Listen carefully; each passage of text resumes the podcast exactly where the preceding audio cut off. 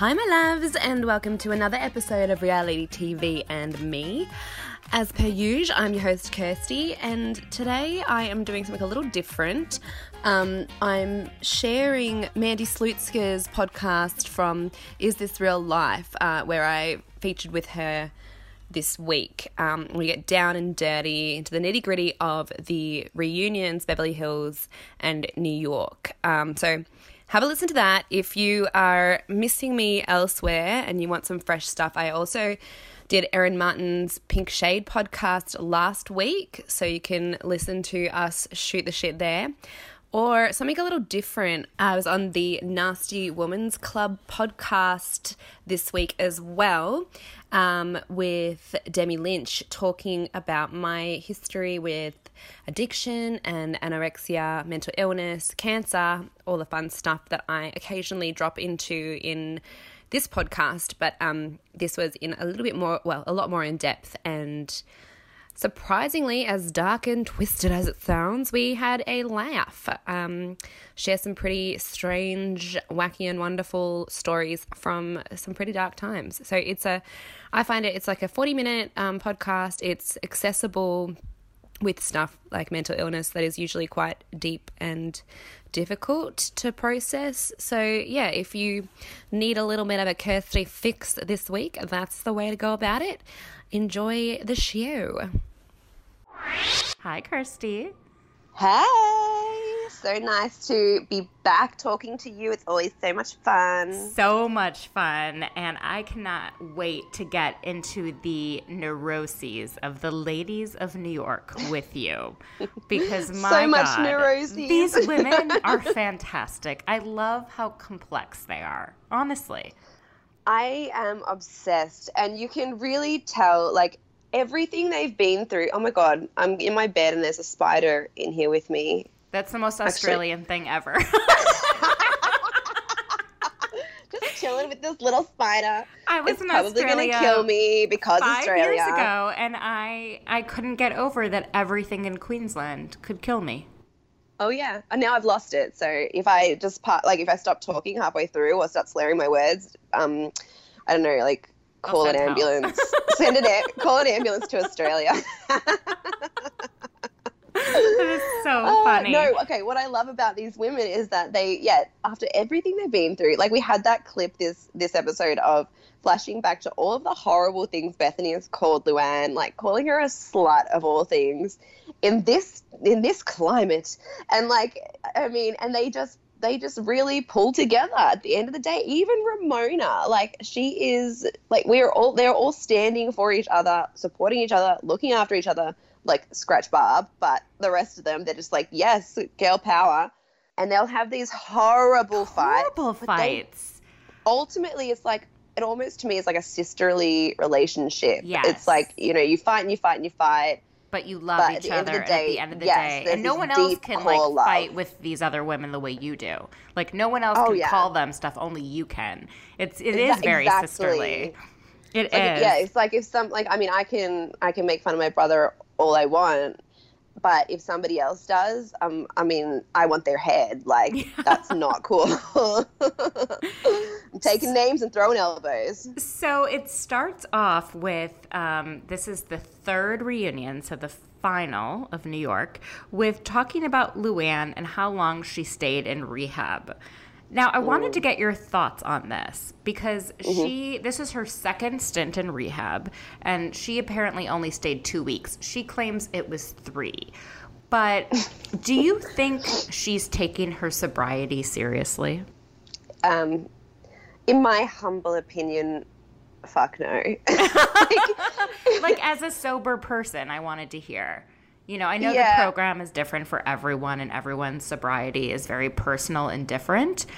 But Yeah. she does appear to be in denial still. Yeah, I, I, I think it was good that she mentioned that pink cloud um, because that is so. That's what I could see when watching her. I'm like, this is, and, and you do enter this kind of like, um, almost like rose colored glasses version of life when you initially become sober. It's like you're high on sobriety. It's really common.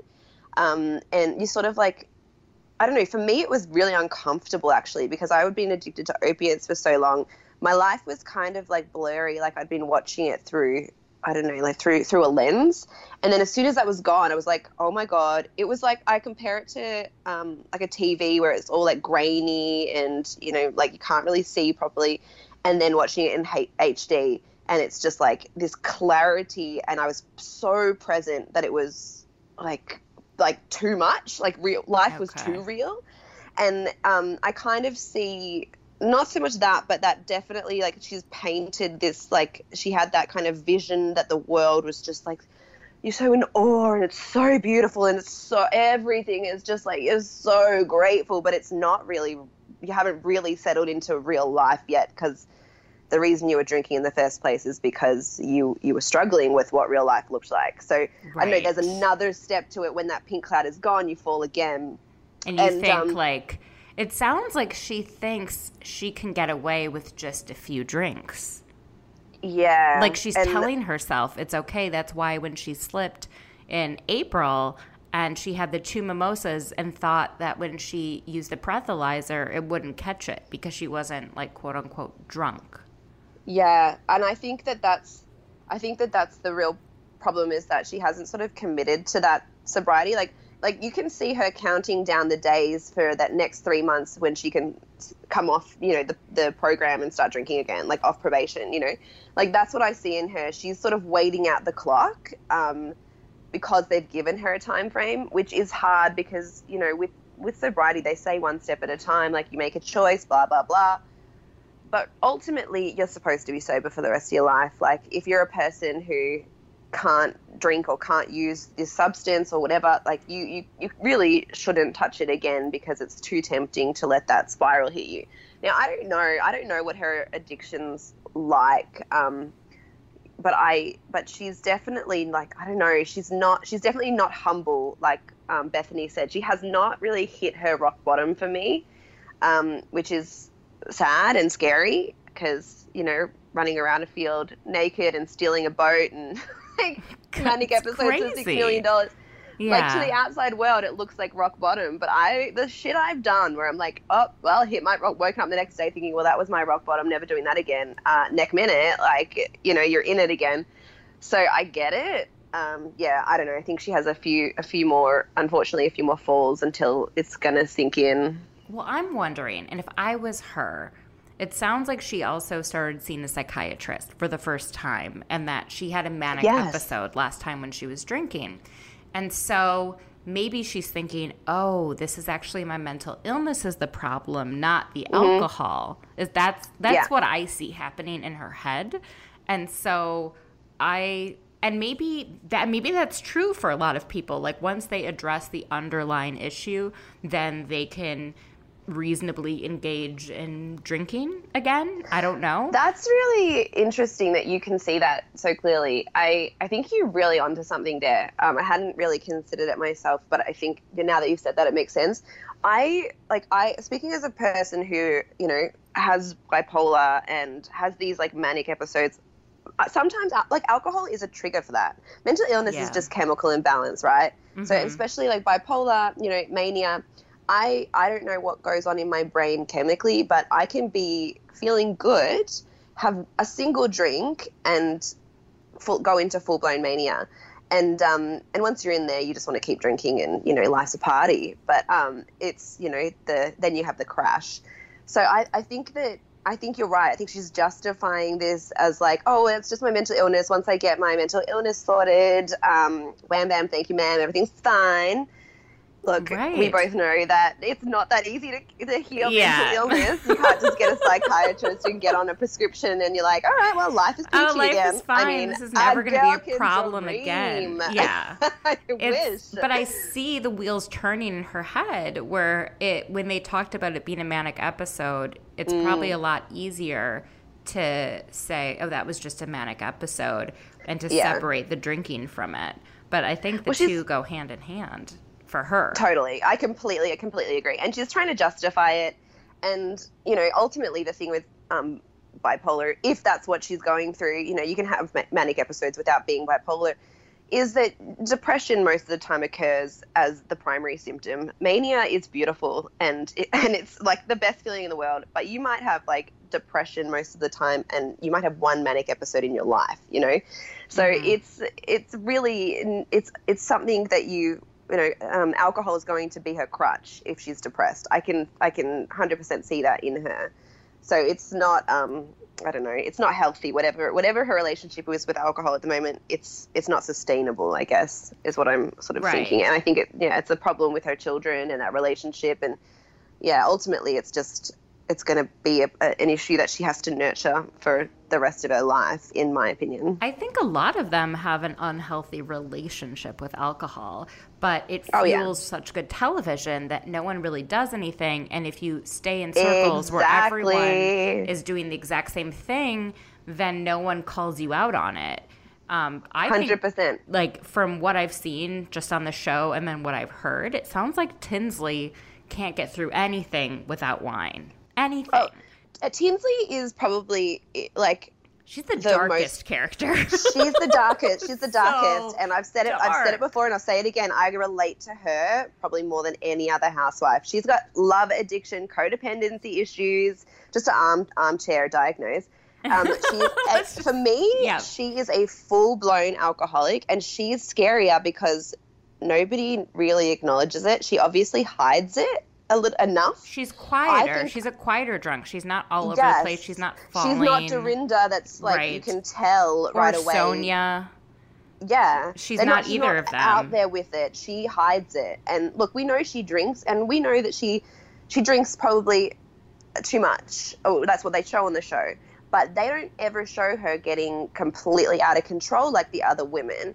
And like the most out of control we saw her was when she was slurring at Luann. And to be honest, that was still pretty mild compared to the other women. So I think with her, it's scary because she definitely self medicates, like, I don't know, from like from, from, behind closed doors, I think, more than anything else. And that's when it's a real problem. I think so. And also, I don't remember if I heard this on a podcast or on a message board, but someone had sat next to her on a plane in first class and said that she ordered four glasses of wine and the flight was only an hour and a half. Oh, yikes. And and when we, you know, if anyone who's ever drank while flying knows it like the altitude and yeah. the the pressure. And so I was just like, and this woman is a very small woman. She's very Tiny. petite. So to drink that much, I mean, I'm not trying to judge entirely, but something is very dark with Tinsley. Yeah. I, I just think I think she is really sad and it I makes me too. sad. I just I really just like I just think she hates herself so much, and I just really want to give her a big hug and say it's it's gonna be okay. But you know, of course, I don't know that. But I just think like just to make it even darker for her. Sorry, Tims, if you're listening. but I'm oh, just like I don't I'm not I don't know. I just I just sadly like so relate to her. Like I am that girl that falls in love with the guy on the first date and like puts all my hopes and dreams in them. It's why I don't date because it makes me so psychotic and I'm like, you know, tell that like when she was talking to that guy um that we really didn't get the footage. And she's like so drunk talking to this guy making out with him. And she's like oh my god like so into him. Gave him her full-blown life story about the children and marriage and all of this stuff. I'm like yep like that's me. I will just blurt my entire life out to this poor soul in a like 20 minute period. Like all of the shit that i've been through all my mental health issues all of this fucking bullshit just to like see, okay, well, if they stick around, you know, then they must really like me. Right. But it's very overwhelming. And of course, they never stick around because who wants to take on that fucking baggage? Like, you're supposed to pretend everything's cool and just eke it out slowly, one little sliver of trauma at a time but I also think she hasn't processed all of her trauma, and that's the issue. Yes. If she were to process it, it would totally be something that someone would want to take on with her. I think. I think she's a lovely think, person. I, she's lovable. Very, she's, she's so very lovable, sweet. but she's hasn't dealt with everything, and I think she's in a place where she can. And I hope that we see it um, next season just a bit. Yeah. Because I don't want any more of this. Woe is me. I don't have children. I want children.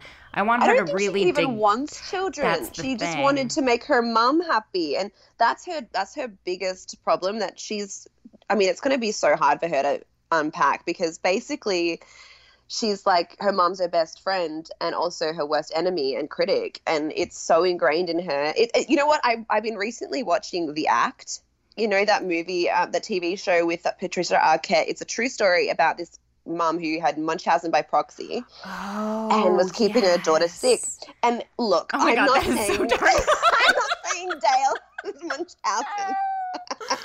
Oh but I can see the the that Dale like has a hold over Tinsley in a way that is both like it's just so enmeshed and so codependent and it just it's it's not healthy. Right. In order for Tinsley to get well, she needs to cut the cord, and I don't know if it's going to happen. Oh, but she also is like best friends with her mom, so it's hard to do that with your best friend, but it is so complicated. Now, the thing that I didn't think was very complicated in this reunion was Barbara Kay. Everyone seemed to agree on every single opinion about Barb that she didn't share enough, she didn't reveal herself enough. Even she agreed she was a really Yeah. good I make a good friend of, she Friend. said. Like she's Yeah. had to process the fact that she was not a good housewife and was not meant to be a housewife. And I don't know, everyone seemed to agree with everything she was saying. And it was just an interesting dynamic to watch all of them reflect on yes, we were too hard on her and she's really nice and she's just not good for the show. Yeah. Uh, do you think, like, first of all, I was upset with Andy for calling her Builder Bob and missing the opportunity of calling her Barb the Builder. I mean, it's just, come on. Like, it was right there. But I just, did you get that, Bob the Builder? Did you get that in, in the States, or am I just yeah, making a really like a weird? toy, right? Yeah, yeah, it, yeah. It's a Like it's a, I don't Bob know. the Builder, and he's got like yeah, various Bob the construction Builder, Bob hats. the Builder. I was and- like, yeah, yeah. on, missing an opportunity. But then I just thought maybe that's an Australian thing. And No, no, no, no. It's in America too. I'm just not not that familiar with my um, construction toys. well, of course I am. um, yeah, I don't know. Poor Barb. Like I've said it before, I just think she was just she's just too normal and nice and pleasant for this show. It was it, she would make she does make a great friend of because she gives us a different um, side of the Luann situation. But yeah, getting her on board in that capacity was too much. Do you think she wanted to? Like, do you think she sort of was just agreeing with the ladies because it makes her look, you know, better, or do you think she actually would have loved to stay on? no, I think she agreed with the ladies because Yeah, I think her and Bethenny actually became close. I felt that. Mm. And when Bethenny got up to give her a hug and then all the other women gave her a hug, I felt like she had watched the season, had processed, you know what? I don't have what this takes. I don't want to reveal every Yeah. aspect of my life. And I'm not ready to like throw daggers and then recover the way these women do. Like for Yeah. her wounds are deeper and she doesn't throw like you know, maybe a little shade here and there, but she is like a true friend and says what she Yeah. thinks and feels and doesn't have like a malicious bone in her body. Whereas, like, you know, even Dorinda, just even the designer that she decided to wear to this year's reunion was a dig at Luann. was it? Tell yeah, so it's a designer that like Luann couldn't get back in I don't remember how Oh. many seasons ago when she was with Carole. and it was just like such a like a little that. dig, Yeah. you know, and I so shady. it is so shady and Dorinda is shady and even Bethenny, you know, we'll get into it in a bit what they all sort of their cringe-worthy moments, but hers was when they were at in Miami at the artist colony and Tinsley had gotten a gift and Bethenny didn't get anything and she said, "Well, I have my gift. I mm. have a daughter." Knowing that that's the one thing that Tinsley really wants and that was Yeah. a dig. I mean, even though she didn't mean it in a that malicious of a way, it still was like such a nasty thing to say. And Barb just doesn't have that in her. I know. I would make such a great housewife. I just like I just it's just such goals because I feel like I am I am that nice mix of malicious asshole and vengeful bitch. And um and then I've got the crazy of the Tinsleys of the world. So you know what's like tag Barb out, I'm in next season. That would be fantastic to watch. I think he would make incredible television. I don't think Oh, I would God. be a particularly good housewife at all. I'd be much more Well, of a mediator. extremely when they single. don't. Yeah. I'm But I think most of these women are at the moment, so that's fine. They're so fun. Now, I still couldn't tell if Luann, watching the season back, truly absorbed how No. self absorbed she was. No, she doesn't get it. Like she, like, I, was it? I think it was. I was talking to you when you were on my show about a couple weeks ago. That she almost looks like she's rehearsed her her humility and Yes. um and like sim like uh, like grief about the situation. She's like like she was like clutching at her pearls, being like, "I feel so bad," but it is fake as fuck. Like there is no penetrating that woman. She is steel. like you cannot. That's She why, like. Bethenny was right. She's like, you can't go soft with Lou. It won't hit her. You have to go hard or go home. And I love that Bethenny was like, look, she's a strong woman. She can take it. It's all good because it's true. Lou It will not Lou hear is- you if you don't Mhm. scream it in her face and make her feel it. But even still, watching it back, she had no idea. Like she she didn't feel a thing. That's why all those ladies were just like, wait, what the fuck? When um was it the singing thing or was it other when they were showing um Oh, they were how she'd showing been acting? the comment that Barb made about her not being Adele and that she can't carry Oh, a yeah. show because she can't carry a tune. And, And Lou's just like She was "What?" so offended. And, you know, and the ladies are like, you got to give Barb a hall pass. She's been ride Yeah. or die for you. Barb is Totally. a true friend. And this is like, wouldn't you say she has too much self tanner on right now? Like, it's a shady thing. Yeah. It's not malicious. exactly. It doesn't mean you don't I- I- uh, think highly of her as a person.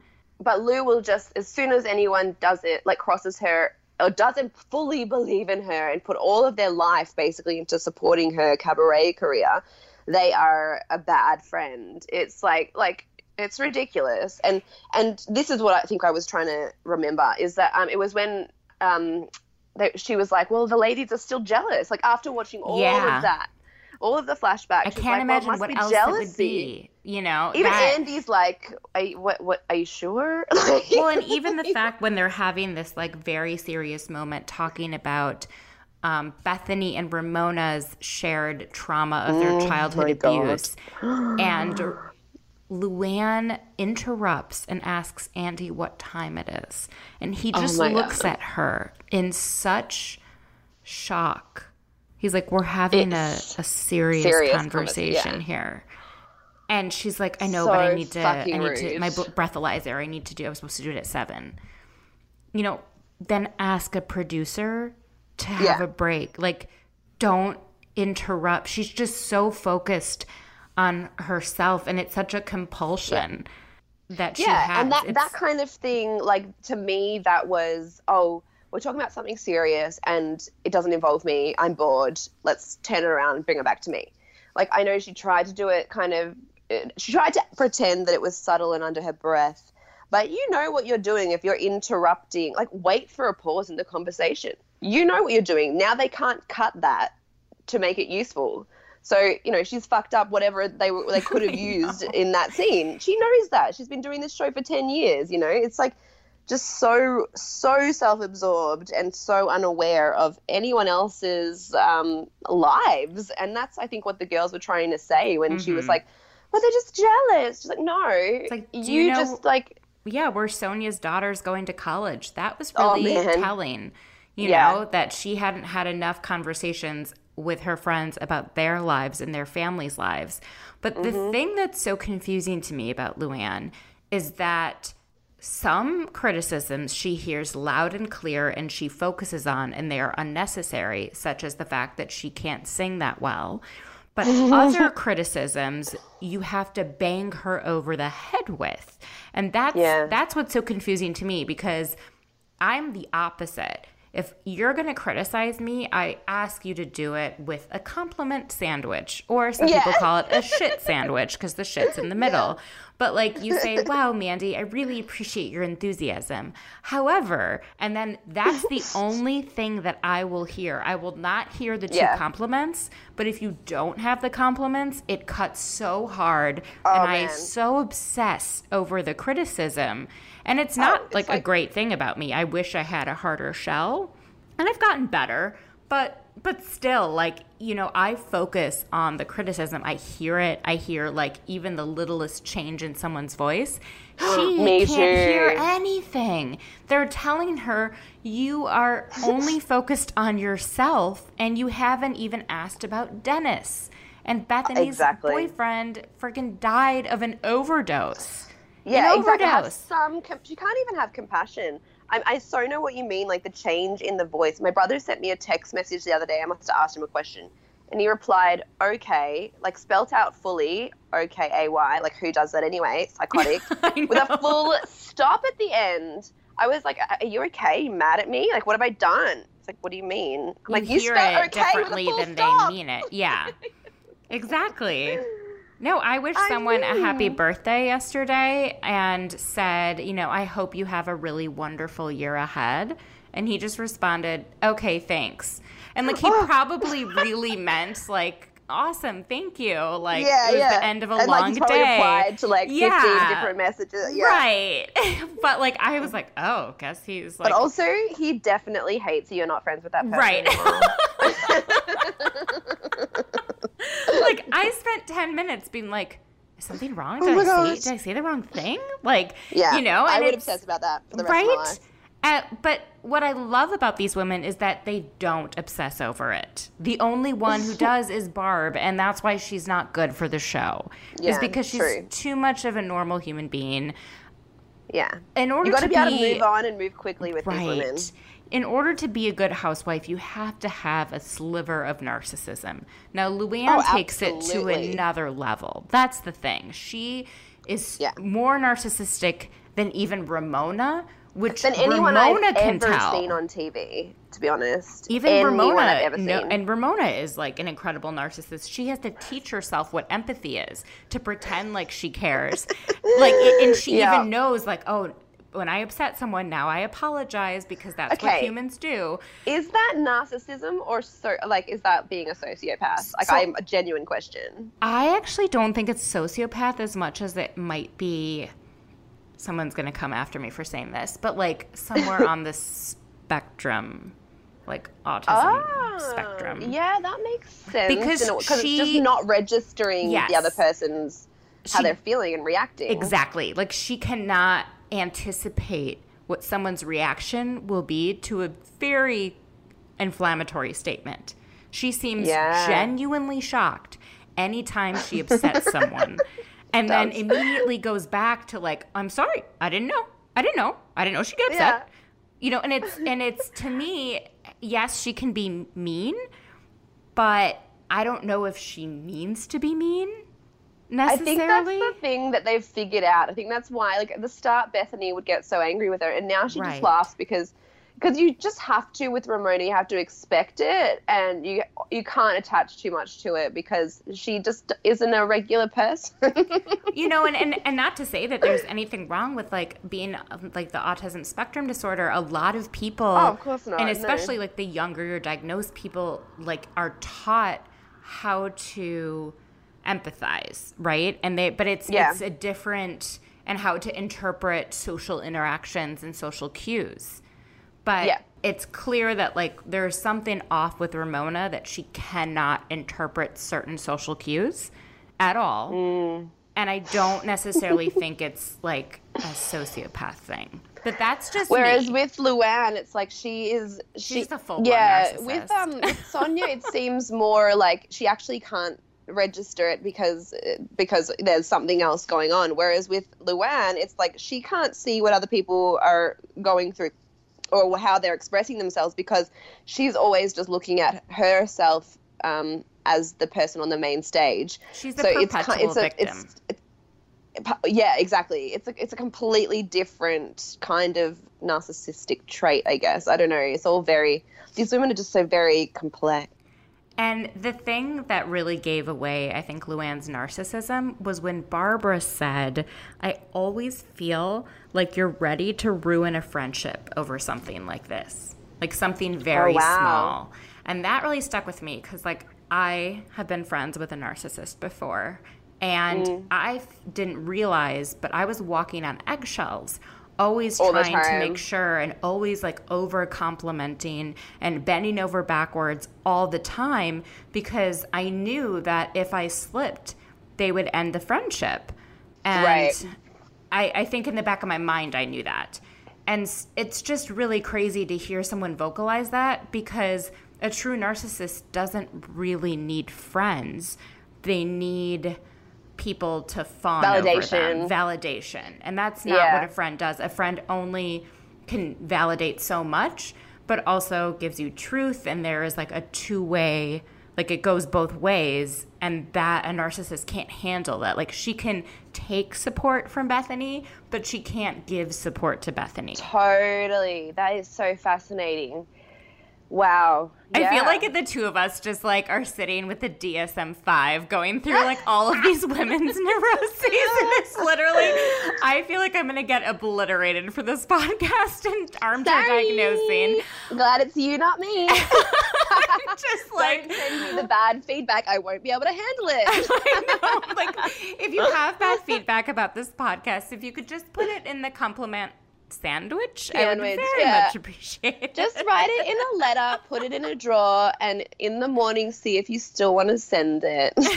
it's just but i do love the show and i love these women and i love that they like live their truth and they live out loud and they say what they're thinking and they're not worried and part of it is like being somewhat of a narcissist and that's not a bad thing to have like a bit of narcissism It's not. I mean, look, all of these other women are completely narcissistic. Yes. Just you know, anything to the extreme is is dangerous, Yes. and that's the that's Luann. But at the same time, like if you look at any, you know, head of state or American president, they're all narcissists. You can't Mm. Oh, get totally. any ama- really good athlete or actor. You can't get to where you want to be without thinking you're the best. You have to have Exactly. that mentality.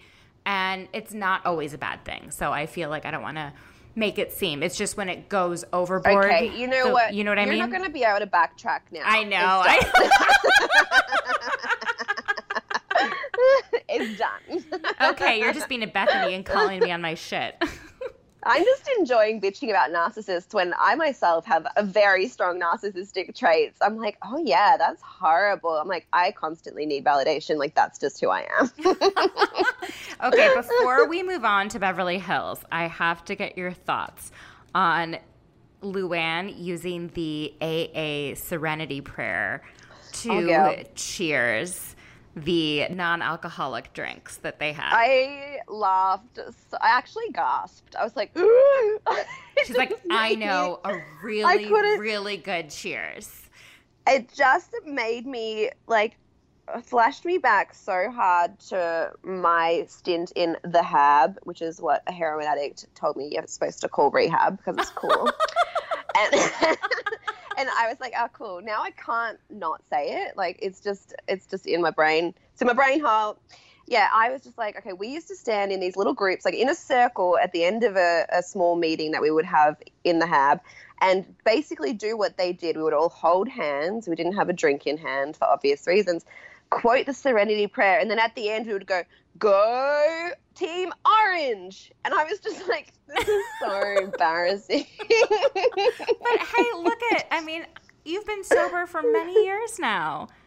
No, I look. I'm not. I'm not. I'm. I'm sober from. Well, I'm clean from my um, addiction of choice, which was opiates. But I do. I do drink, and I, I want to be clear about that. I'm not like. I haven't fully resolved my issues. I'm. But I don't drink to excess. I'll drink, you know, a glass of champagne at a celebration. But Well, yeah, I'm not yay, completely Team Orange. sober. Yay, Team Orange. Right? But look, the opiates, that was my addiction of choice. They were ruining my life, and I haven't done one since like two and a half years, which is when I went to rehab. So, yeah, that's pretty fucking awesome. I think it's pretty awesome.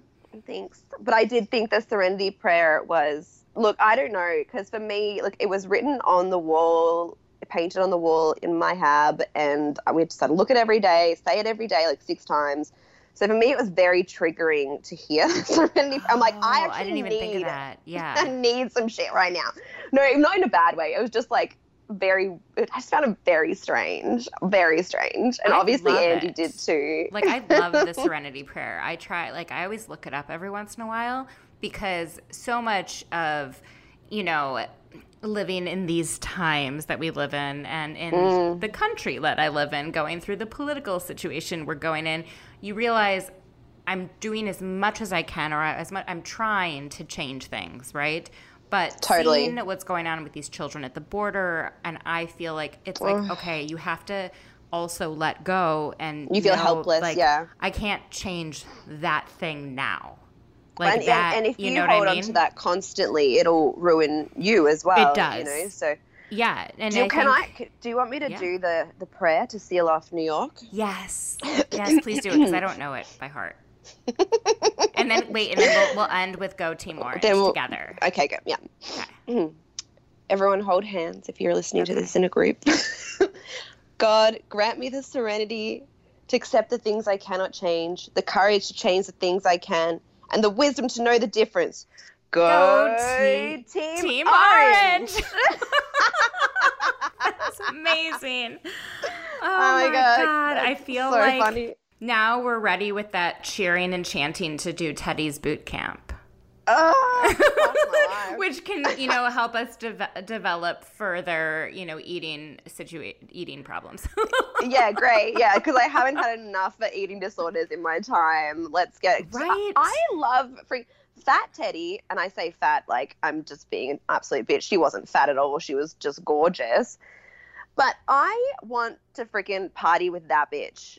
This Teddi Right. is anxious and scared and you And know like scared of a freaking that's the one thing she one said when she was drunk in france she was like i'm hungry i'm so hungry She's hungry. i was like, that no truer words have ever been no, spoken ever let a girl eat and Kyle like slapping the chip out of her hands like you Right? don't need to do this.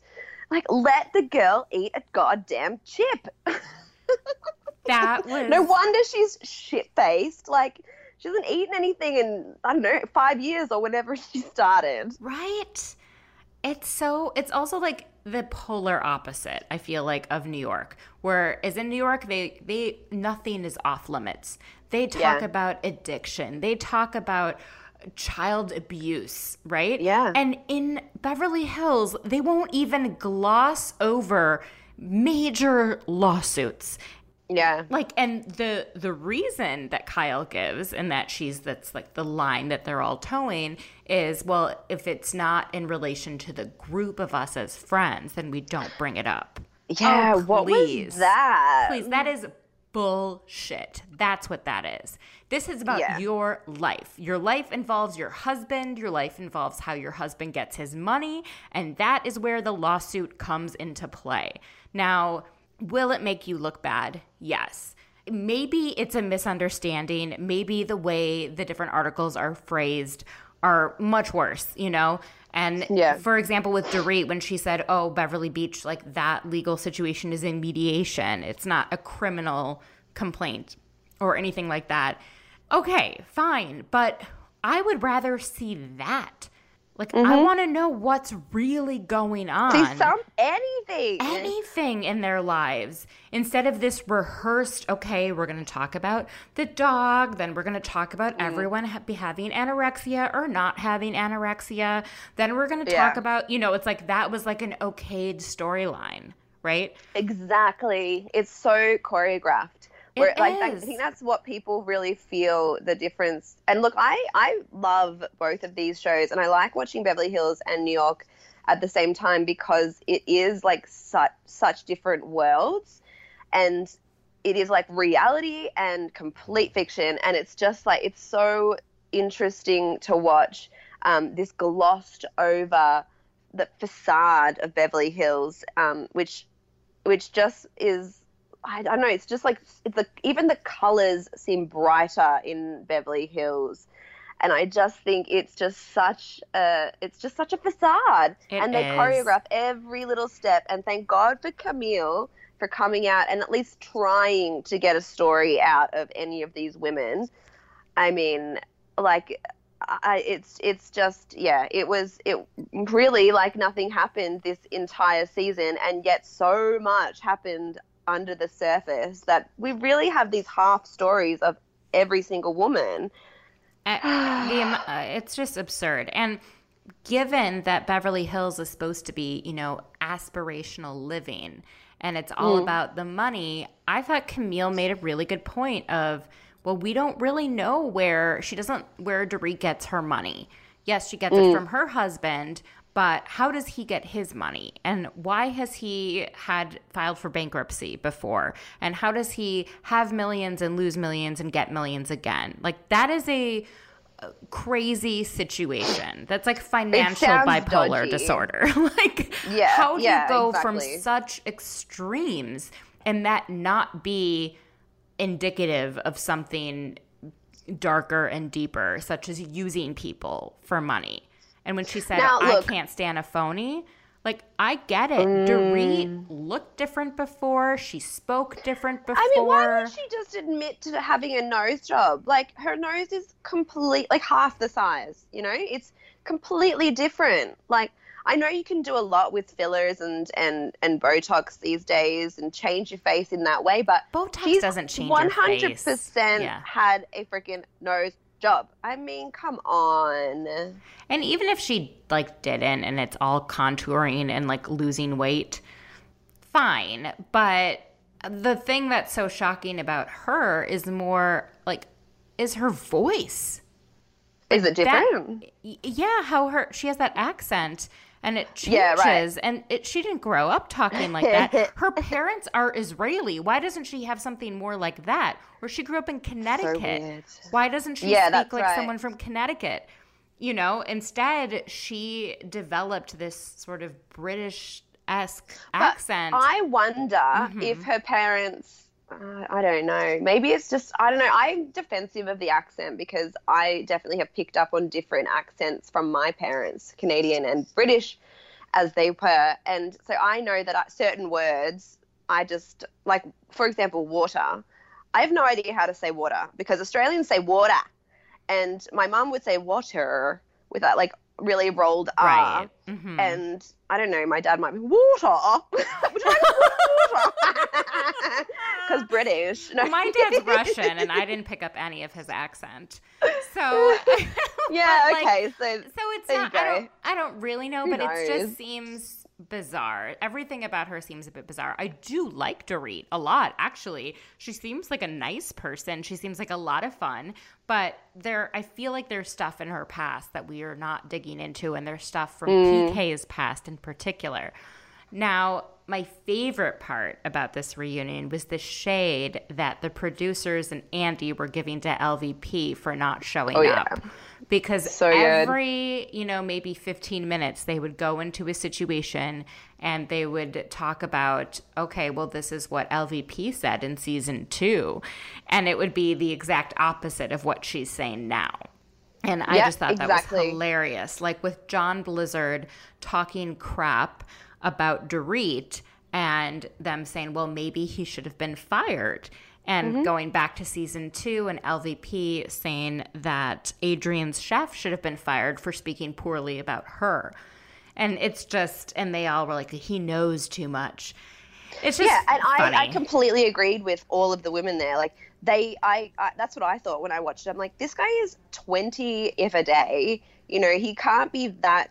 Like, why is why aren't, isn't she just firing him on Vanderpump? She's firing people left, right, and center. You know, and I just thought, okay, so this is like some kind of mob boss thing here. She can't fire him. She really can't because you know, like I think it was Kyle that said because whatever he is, whatever he did, he was told to do.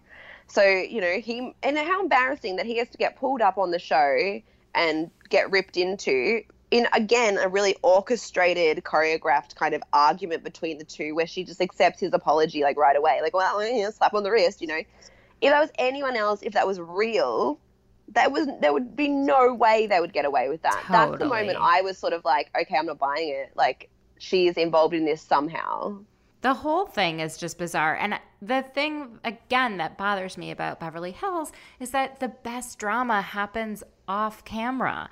So Yeah. even like this week when it was Ken's birthday, he took to Twitter to issue like this like crazy rant slash defense of his wife and just went off about all of the other women's legal issues and then Kyle comes in and finally explains herself. I mean, I don't agree with it.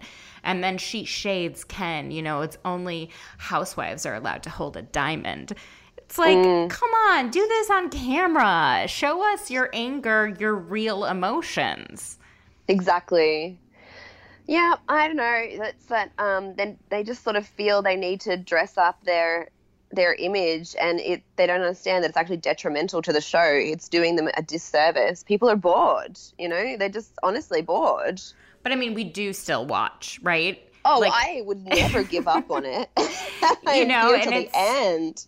I, I watch through the good and the bad, and I, I believe some good will come up eventually, but they have to really shake it up. And they can't really have this whole queen situation where Kyle's now the queen, where she gets Mm. I to mean, determine the storylines. Kyle's Like, the queen. please, like- please.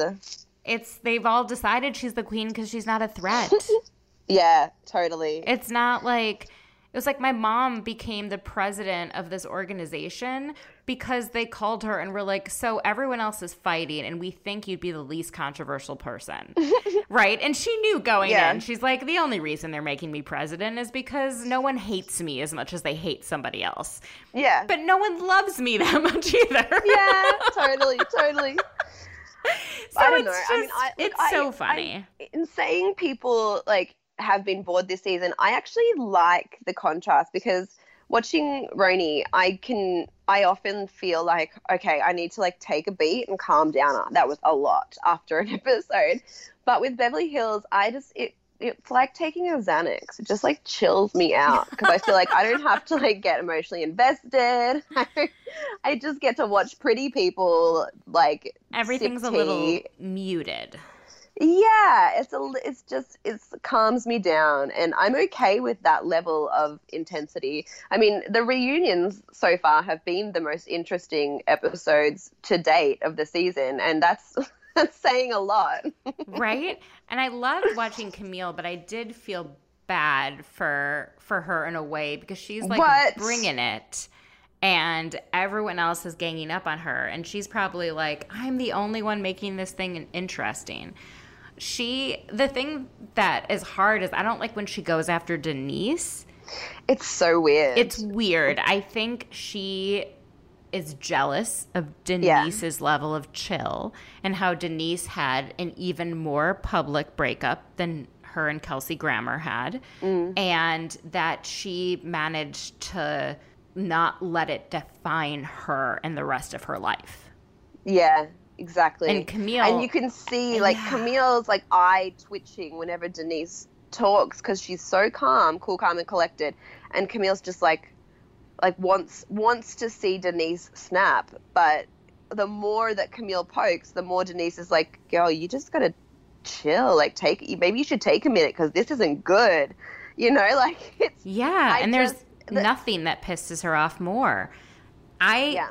I think Camille dropped a couple truth bombs that were pretty shocking.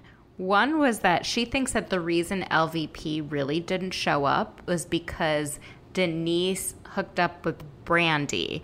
They like talked I thought that was interesting. Yeah, right? Because maybe going into the reunion, she thought Denise would be on her side, or at least Yeah. sort of be able to see her side. And after watching, it became clear that Denise really doesn't care. I don't Denise think just she didn't Denise care. is just a chill girl. Like, she's, just, chill. She's, she's not, not, getting fight. involved in other people's Right. fights. You know, she'll fight her own battles. Like she'll go up against Camille if Camille's being rude to her and like making up bullshit comments, like twisting Denise's words about um, cussing her children out and stuff like that. She'll stand up for herself, but she doesn't want to get involved in other. She's not getting involved in the other women's bullshit that happened before she was even on the scene. which I think is really smart. It is. Um, but obviously, LVP just wanted another cheerleader, and that's She not what Denise was going to be. Exactly. And maybe she's maybe LVP got pissed at producers. Like you weren't supposed to bring Yeah. Brandi back. You brought her back. You made her part of a storyline and she, you know, I banished Yeah. her and it's so ridiculous. Um and then the other part was Camille saying that the only reason the ladies came to her wedding was because production made her. Oh my god. And yeah, Andy, Andy, did, Andy didn't like Ooh, that. he didn't. He said, "You have power over yourself." He said it twice. She's like, yeah, well, yeah. I mean, look, I, I, I thought the girls were hard on Andy. And what if Kyle said something that was? I wrote it down. I know exactly what you're talking about. yeah, get it because I thought I wrote it down, but I can't find it. It was about the lawsuits. And Andy said, "So you don't ta ask about each other about them?" And Kyle said, oh, "No." And Andy goes, "I would." And Kyle mm. goes, "But look at what you do for a living." Yeah, and then she laughed at the end to try and Huh. make it sound like a Like it joke. was a But joke, it was, but it was a so dig. fucking bitchy. I mean, I was just waiting for him to turn around and be like, "Pardon? Like, what the fuck did you just say to me?" But he just, I guess, he just had you know bigger fish to fry that day. But I was just, that is so rude. As if you're not asking your friend like how they're doing. That's all he was saying. But they have a certain way of asking. Even Camille Mm. agreed. Like, will you ask, how are you doing? How's it going? Is everything all right? But you don't actually ask about Yeah. the thing that everyone's Yeah. talking about. Oh Ah, my god, these what a mess. little bitches. no.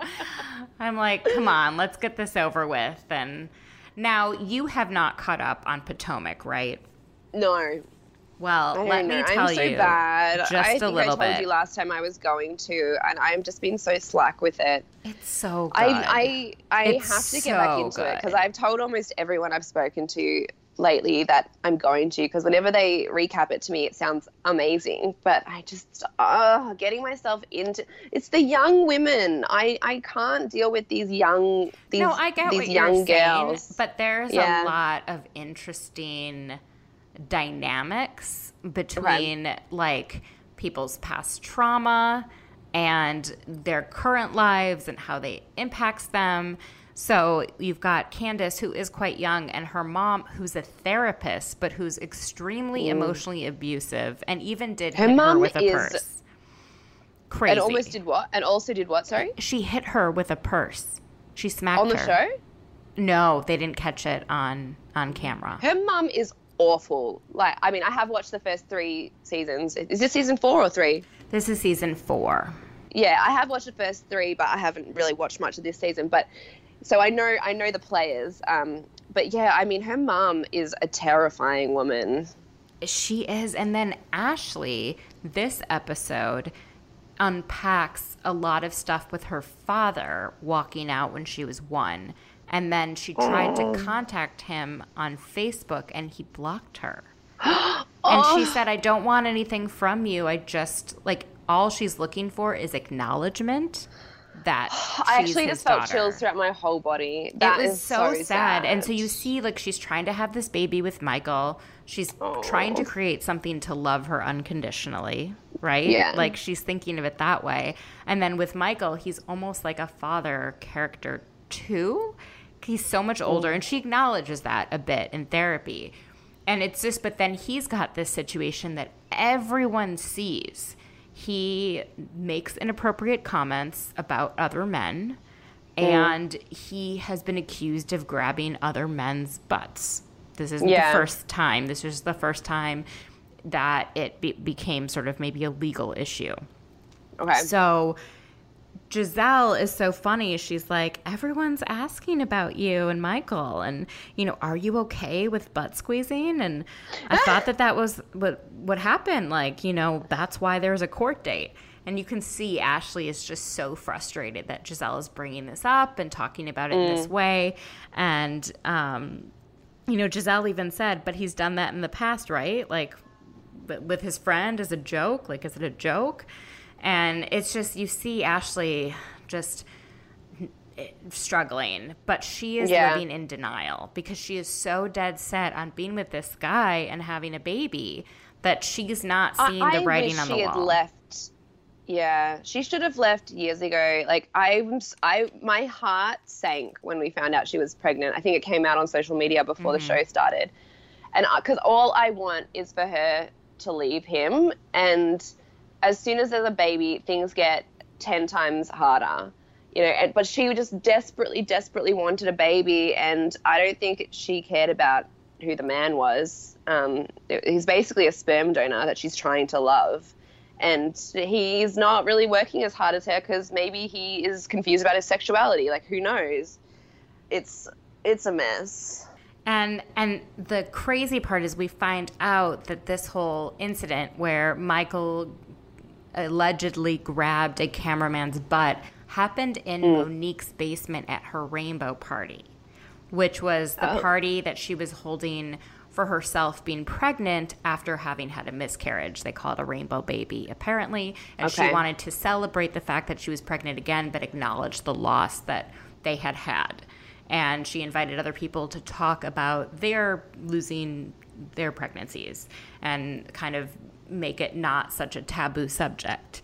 Um, Okay. and it was it was done really beautifully. They like released doves. Um, everyone kind of came together, and they were genuinely like she seemed very at peace. She um, reconciled with her mother-in-law, and Ashley tells a story of her and Michael. And at one point, they couldn't find Michael, and Oh my God. now there's this thing that he's in Monique's basement, where apparently there weren't cameras because the police did look if they had cameras in the basement and they didn't, like security footage. Mm. And that's when he did the grabbing allegedly. So, So, I don't really I know. have a really like Yeah. Mm-hmm. ignorant question. Is it a, is it really illegal to squeeze someone's butt?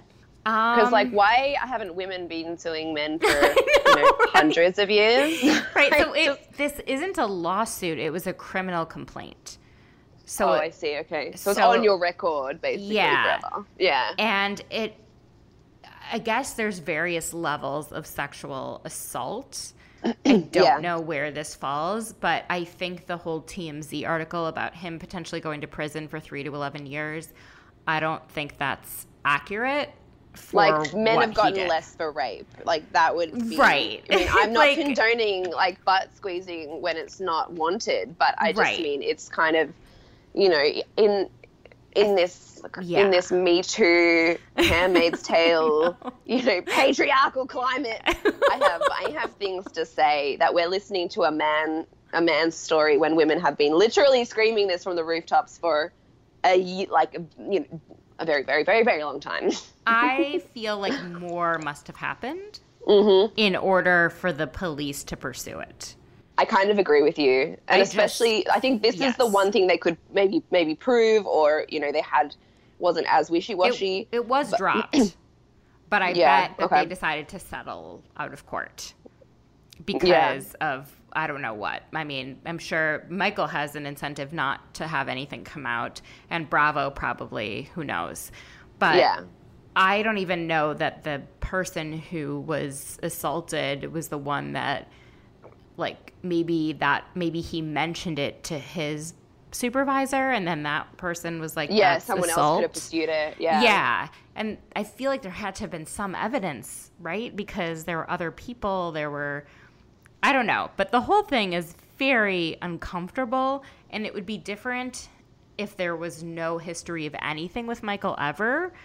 Um, Mm. it would still be wrong, but you could see, okay, maybe, who knows? He was mucking around, as playful or something. Yeah, like, maybe it was some sort of- I'm just like flashing back to all of the people's butts I've grabbed, like in in jest throughout my life, like wah, wah, like, Yeah, don't come to the. United States. You'll get thrown in jail for that. I guess so. Maybe I need to watch myself a little bit more. I'm It's- part of the problem, yeah. you guys. I just I feel like some I, I don't know if we're ever going to get to the bottom of what happened there at all. Yeah. Because once you settle out Well, of court. Well, now that it's settled, yeah, exactly. Yeah. Now that it's settled out, out of the public eye, like it just, I mean, they're probably just all gonna maintain their silence about it. Like I can't see um, Ashley's husband coming out and talking openly about it, like why it wouldn't benefit him at all. So, but I wonder how like long he like is he going to be still be on Bravo? Are they going to have like their own personnel situation with whether or not he's allowed to be on on TV or not? You know, yeah, like they've reprimanded has he been in this, other people. the last few? Um, he hasn't been in the last few episodes, but I think Okay. in next week he's going to be there. And Okay. but Bravo has taken action against. I think Kandi's husband said something negative about the show, and they're like, "You can't be on this many episodes because you said something negative about the franchise." Wow. right? So like, what, this guy harassed your camera people. But at the same time, we, it always goes back to NeNe actually assaulted, and there is proof of assault on a cameraman who literally was put in the hospital and like had his teeth knocked out Broke and had a con- concussion, right? And you see it happening, and nothing was done to her. She's Yeah. still making tons of money. She's still on Real Housewives of Atlanta. And I hear this season she's pretty much warring with everyone. Well, I mean, she basically was last season. You know, it, it was tough. I really struggled to watch last season. Um, I didn't cover it on my show because it, I just found it like I found all the the Gregg stuff really difficult and a bit too close to home for me. And I don't know, a lot of it I just found like Porsha was the shining light, but everything else I just felt oh, it's so heavy and. NeNe was just so hard to watch, and I don't know. I used to find she was. I Atlanta's meant to be like the most fun, positive one, and I, I struggled through it last season. I actually would say that she is a bigger narcissist than Luann. Mm, yeah, you might be onto something there. I had to toss it up. I think it's a different style, but she is a Totally different style. narcissist. Yeah, But the problems are the same. And she's willing Yeah. to like end any friendship at any moment. yeah, totally. For drama. Like for just because they didn't fully support her in the way she needed to be supported. I think she gets away with it more than Luann because she's funny She's funny and, she's, witty and she's and she, yeah, and smart. she's snarky. Yeah. Yeah. Whereas Luann doesn't have that to kind of sustain her her charm in a way. Oh man, yeah, I think you might be right. Who knows? Well, thank you so much for joining this week. Everybody Oh my gosh. loves when you're on the pod. So oh, that's tell nice. me It's always where, so much fun. Where people can find your podcast and where they can find you. Okay, well, here's my little spiel. Um, you can listen to my podcast. It's called Reality TV and Me. Um, find it, I guess, anywhere you listen to podcasts, but I, the most um, iTunes is probably the best place to go. Um, SoundCloud, Spotify, Google Play, all of that business. And follow me on Instagram at Reality TV and Me um, for you know upcoming new episodes. I'm about to change the release day because I get the episodes a bit later in Australia. So um, best to subscribe just because I haven't settled on a date yet. I'm still trying to work out the nuts and bolts. It probably is going to be about a Wednesday, but best to subscribe just in case. And also, it makes me feel better if you subscribe. Um, and yeah, if you were interested in just my, you know, dazzling personality, you can follow my personal thing, my personal page on Instagram um, at Kirsten Moore underscore music. And there has links to my writing, which is I do writing for about mental illness and stuff with addiction, things we've covered a little bit today um, at gutterglitter.blog. But the links on there, everything that the music that I make and everything is all linked on on that personal Instagram. So that's the best way to get in touch with me. And I'll link it all on the podcast as well. Awesome. Thanks. Oh my Thank gosh, I just so love talking to you. It's This always so fun. So fun. You are just such a joy. Oh, And I love that we can talk about the darkest things and still Yeah. have a good laugh because yeah. I- for I mean, me you there's got- nothing too dark that you can't make into some sort of a joke. I think that's how I think that's why we get along. we just have these these dark senses of humor because that's our coping mechanism with our, our lifelong trauma. this is amazing. Have a wonderful, wonderful week.